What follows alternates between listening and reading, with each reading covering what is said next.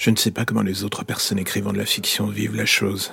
Peut-être même que ce que je vais dire est le cadet de leurs soucis, mais parfois je me demande comment chaque créateur au sens large d'ailleurs arrive à gérer la frustration. On crée, on laisse la chose nous échapper et aller vers le public, et bien souvent, on prend une approbation silencieuse, parfois un rejet frontal ou parfois tout simplement je m'en bats les couilles assez sonore. Et pourtant, on continue. Pourquoi? Je sais pas dans le fond. La passion de la création n'explique pas tout. Il y a d'une certaine manière un sadomasochisme primaire dans l'art de la création. On extrait de la matière première de sa caboche pour l'offrir à des gens qu'on ne connaît pas du tout. Désir de reconnaissance sûrement, envie de se prouver des choses à coup sûr. La liste des possibles pourrait faire des kilomètres. Et en plein milieu de ce terrain miné, il y a plein de gens qui s'arrêtent et disent Ok, on va peut-être passer à autre chose. Lassitude, manque de niaque, marre de se faire balloter par le vent de l'indifférence.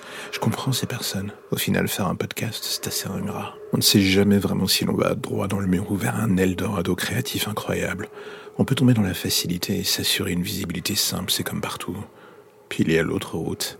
Celle où tu fais ton truc aussi bizarre qu'il soit. Tu bosses, parfois ça marche, parfois ça se plante sans que tu comprennes pourquoi.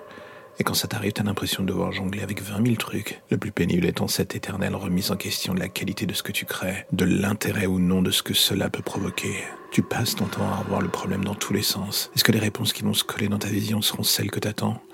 Pas certain. Du coup, je ne sais pas comment les autres gèrent ces aléas inhérents à toute personne livrant sa création aux yeux du jugement du public. Moi, j'avoue, il y a des jours, je sais plus vraiment trop quoi penser. Et d'une certaine manière, ça me fatigue.